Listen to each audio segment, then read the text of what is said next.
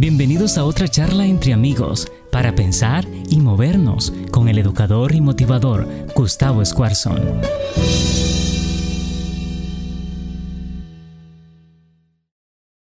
Saben que había un señor que tenía un problema de ansiedad y él empezó a creer de que había alguien debajo de la cama.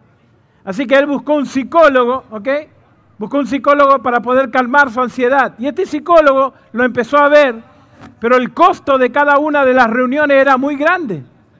La verdad que, ¿no es cierto?, él tenía que pagar una cantidad de dinero demasiado grande cada vez que tenía que verlo.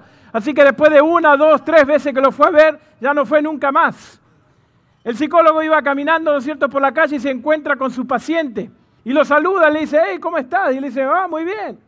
Dice, he notado que no viniste más. Y él le dice, sí, dice, lo que pasa es que un amigo mío me dio una solución y es mucho más barata que la suya. Ah, sí, le dice, ¿y cuál fue la solución?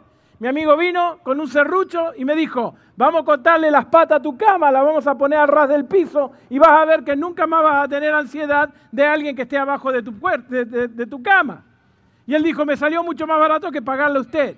Lo que yo quiero proponerles en esta tarde es que usted pueda cortarle las patas a los miedos que ha querido el enemigo de poner en su vida y que usted vuelva a creer en fe de que Dios tiene un plan y un propósito para cada uno de ustedes. Si alguna de las cosas que yo digo usted está de acuerdo y cree que Dios se la está diciendo a usted, no dude en tocar la bocina en diciendo, sí, Señor, eso me pertenece a mí, ¿está bien? Así que yo quiero leerte un pedacito de la Biblia, 5 minutos.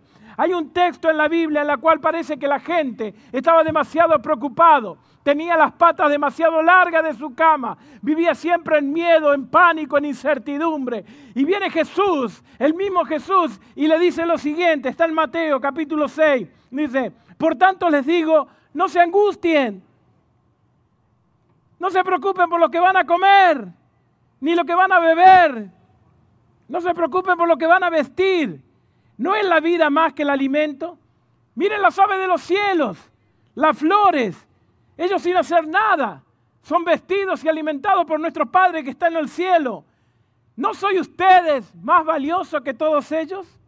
Por lo tanto, dice, ni aún Salomón se vistió con la manera en la cual se vestían y eran considerados los lirios de los valles. Y si la hierba del campo, que hoy es y mañana se quema, Dios la viste así, ¿no hará mucho más por vosotros que son los hijos de nuestro Padre? Dice, porque todo el mundo que no conoce a Jesús se angustia por las cosas que están pasando, pero aquellos que tenemos fe en el Señor siempre estaremos firmes. Y termina este pasaje con el versículo conocido, buscad primeramente el reino de Dios y todo lo demás será añadido. Quiero que ustedes recuerden de estos pasajes 2 o 3 cosas claves. Número 1, el miedo no logra nada. El miedo no va a cambiar su vida. El pánico y la incertidumbre lo único que va a hacer es ennublecer, va a hacer empañar la visión que usted tenga acerca de lo que Dios puede hacer en su vida. Por lo tanto, lo invito a cambiar el miedo por la fe.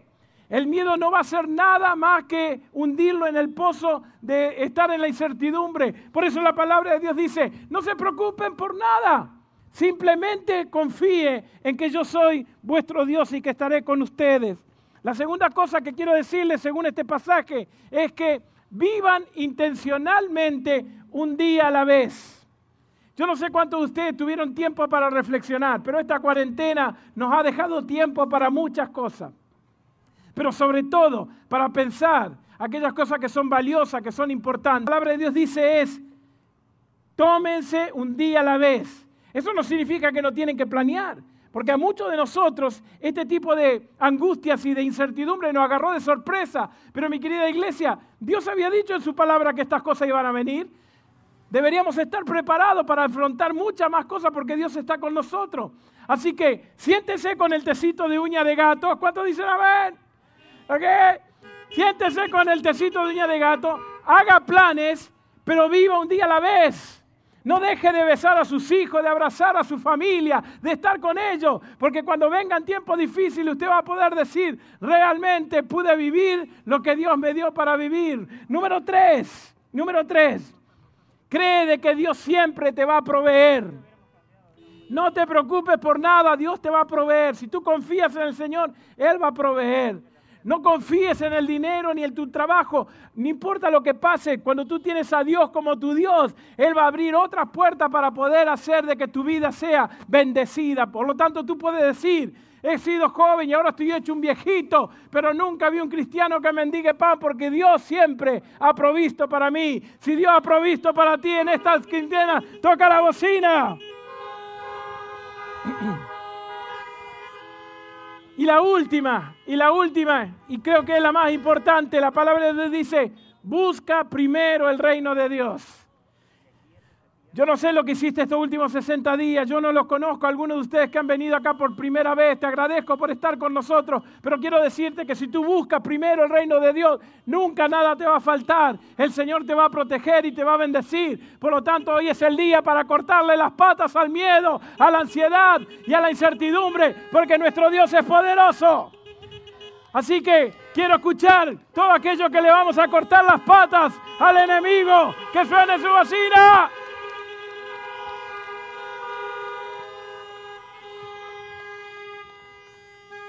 Me llamó la atención, mucho me llamó la atención, la historia de una mujer francesa de 82 años.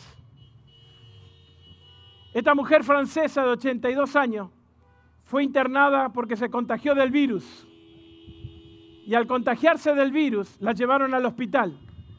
Pasó 1, 2 o 3 días en tratamiento, pero cuando llega, ¿no es cierto?, el enfermero al poder, ¿no es cierto?, ayudarla, lo primero que hizo es internarla, hacerle los papeles y ponerle la máscara famosa de aire, de oxígeno, para que pueda vivir.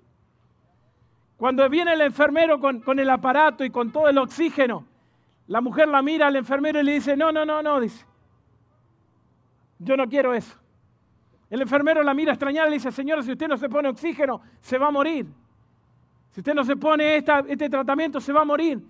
Es el único que la va a salvar, sus pulmones están colapsando, usted tiene que ponerse este oxígeno. Y la señora lo mira a los ojos con una cara de abuela tierna, hermosísimos ojos, y le dice, mi hijo, tengo 82 años, viví todo lo que tenía que vivir y lo viví bien. Amé a mi familia, hice todo lo que Dios quiso en mi vida, y estoy lista para morir, porque pude vivir. Hoy en día hay mucha gente que tiene las patas largas de sus camas. Hay mucha gente que vive en miedo y en incertidumbre de la muerte, porque todavía no ha vivido. Ha repetido años tras año. Ha tirado a la basura lo mejor de su vida. Por eso viniste acá esta tarde, porque el Señor te quiere decir que hoy es un buen día para que puedas vivir intencionalmente, para que busques primero el reino de Dios y todo lo demás sea añadido. Quizás ya probaste un montón de cosas, probaste dinero, probaste cosas materiales, probaste disfrutar de la vida a tu manera, pero viniste acá con un vacío en tu corazón y el Señor quiere decirte que si buscas primero el reino de Dios, todo lo demás va a ser añadido, todo lo demás, y podés contar con eso. Y podés contar con eso, porque Dios es fiel y verdadero. Así que yo te voy a pedir ahora que tú hagas una oración conmigo. Que tú hagas una oración conmigo. Una oración de compromiso. Una oración de pacto con Dios. Una oración después de la tormenta de haber aprendido. Vos sabés que cuando termine, que tú todavía no terminó, pero cuando vos termines del otro lado, vas a salir de alguna manera. O vas a salir mejor o vas a salir un amargado. Vas a salir fortalecido o vas a salir triste, renegando contra la vida. Vas a salir poderoso, guerrero, o vas a salir totalmente chasqueado porque no podés controlar las cosas. Y cuanto menos control tenga de tu vida y Dios tenga más control de tu vida, te vas a ir con la seguridad de que tu vida tiene sentido. Así que yo quiero que tú hagas una oración conmigo. Yo simplemente la voy a hacer para mí, pero quiero que tú hagas un pacto con el Señor. Si Dios ha sido fiel, si te ha cuidado, si te ha traído hasta aquí para disfrutar de la adoración a Dios, que tú puedas decirle, Señor, yo me di cuenta de que es precioso cada segundo de mi vida. Me di cuenta de lo importante que son los hijos para mí. Me di cuenta de lo importante que son los amigos que nunca me abandonaron. Me di cuenta lo hermoso que es poder tener una familia con la cual contar. Por lo tanto, yo quiero vivir ahora cada segundo de mi vida intencional, puesta mis ojos primero en el reino de Dios. Quiero por favor, Señor, que me saques el miedo y que pongas en mí una fe inquebrantable. Que yo pueda mirar a través de las circunstancias. Porque la fe no te va a hacer pasar desapercibido e ignorando los problemas. Lo que te va a hacer es victorioso sobre los problemas. Él te va a hacer un vencedor. Él va a agarrar los problemas. Él va a agarrar y esos problemas que tú estás mirando como gigante, lo va a transformar así chiquito, porque el único gigante en este lugar es nuestro Dios.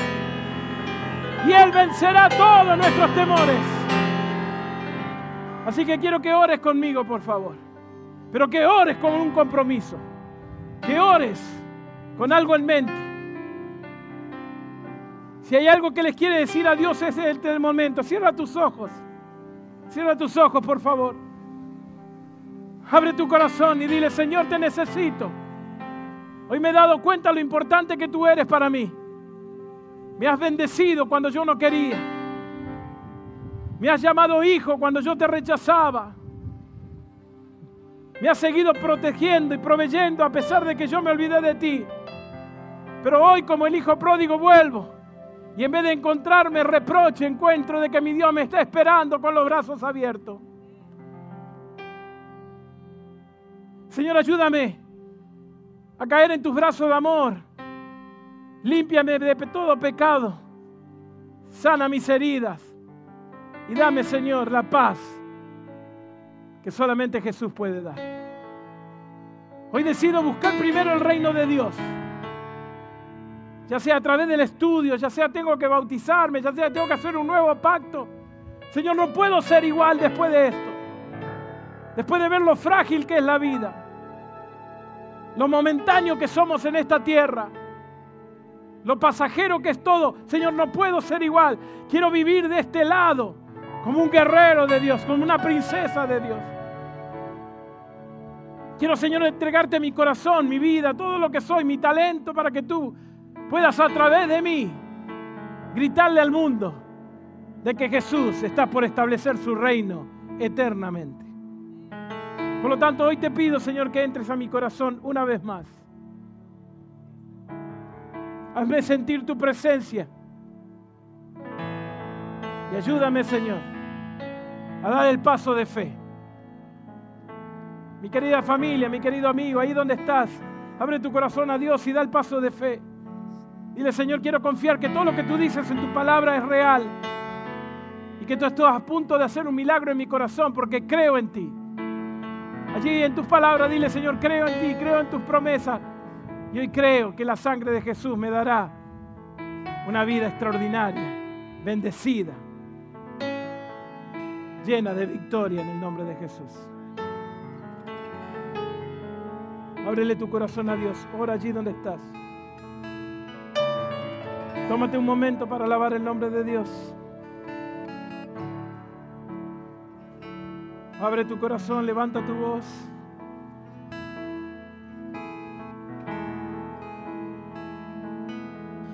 Levanto un aleluya.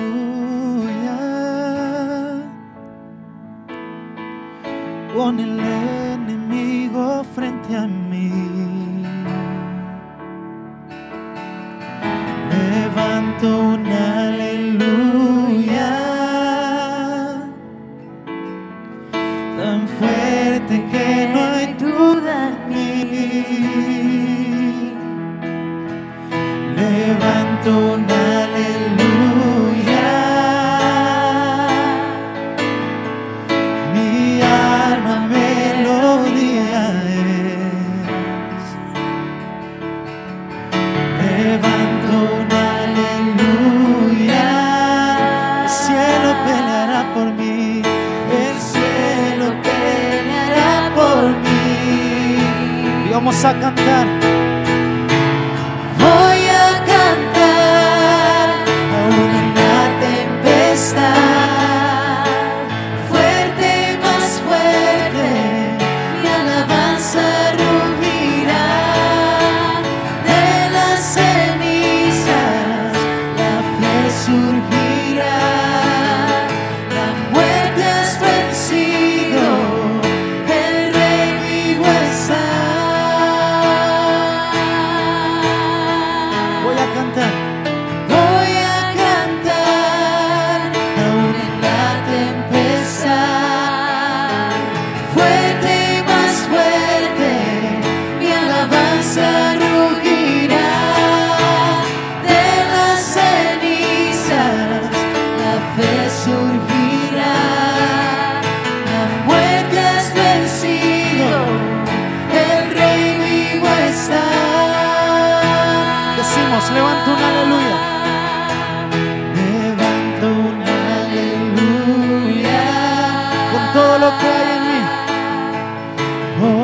todo lo que hay en mí.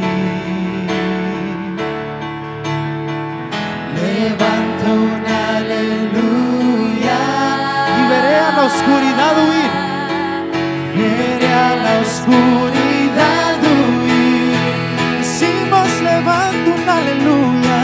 Levanto un aleluya. Sin saber lo que está por venir.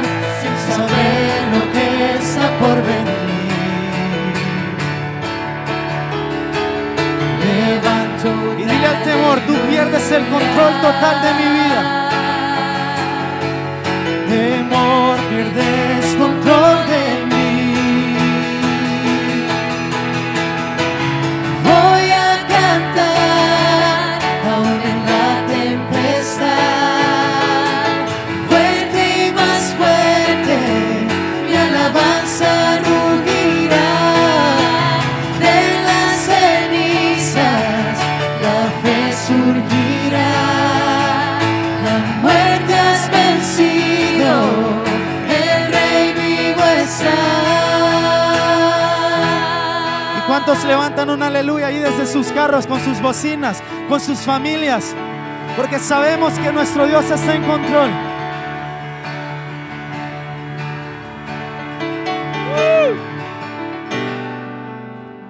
Tenemos planes, familia, de que queda de mayo.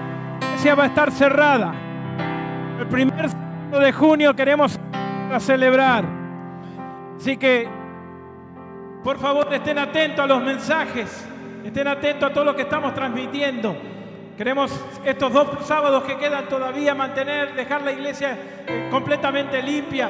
Vamos a abrir en varios servicios para que haya poca gente en cada uno. Pero por favor, síganos en la internet. Tenemos toda la noche Grupo Conéctate. Tenemos el grupo de los jóvenes. Los niños están haciendo un trabajo espectacular. De paso, un fuerte bocinazo para nuestro ministerio de niños, que son espectaculares.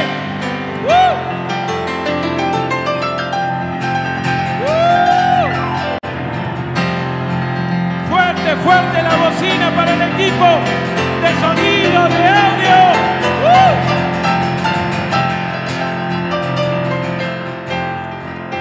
¿Sabía? No puedo pasar sin decirle. ¿Sabían que tenemos una audiencia de casi 6.000 personas por fines de semana? Espectacular. Así que prepárense, que junio empezamos con todo. Mientras tanto, sigan conectados. Los diáconos, cuando terminemos de alabar, le van a dar la salida. No se desesperen, para que salgamos en orden, seguros y salvos. Que Dios los bendiga. Feliz semana. Que se cuiden. Vamos a decir al que está sentado en el trono. Y al que está sentado en el trono.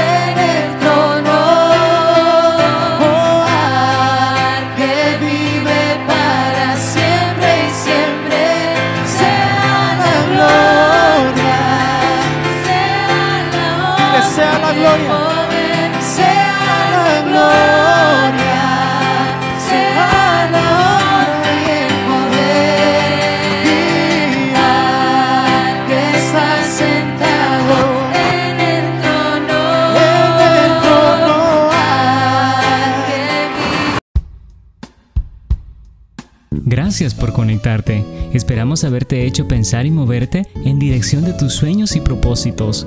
Por favor, comparte y no olvides suscribirte. Tú eres muy importante para nosotros.